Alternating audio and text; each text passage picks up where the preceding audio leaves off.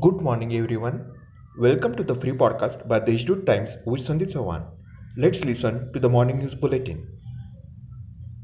Get ready to experience the thrill like a train 18.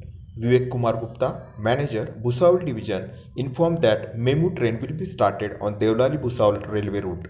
It will replace the passenger train.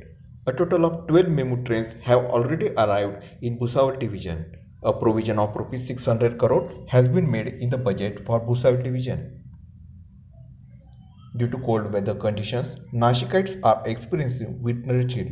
The temperature at Kundewadi Wheat Research Center in Nifad Tehsil had dropped to 6 degrees Celsius on Monday morning, while mercury in Nashik had also slided to a single digit.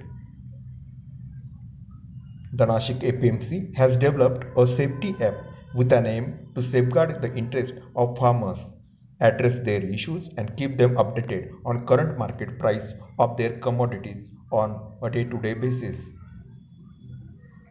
An additional fund of Rs 52 crore has been sanctioned for Nashik district under the district annual tribal development sub-plan.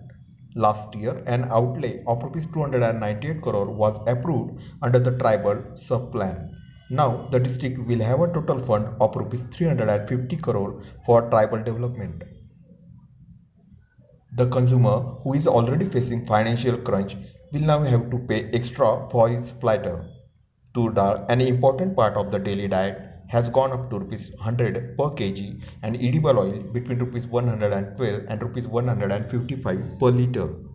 Prices may continue to rise till the new supply of pulses hit the market.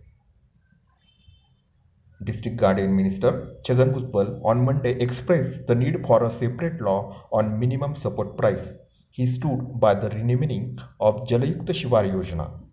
The minister termed the incident of the glacier burst in Uttarakhand as shocking and demanded measures to prevent degradation of environment. He also demanded action against unauthorized posters and hoardings in the city. About the pandemic updates, the recovery rate of Nashik city has touched 98% mark.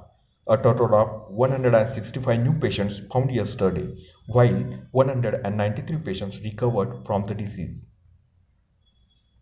That's all for today's important news. For more, subscribe to deshdoot.com.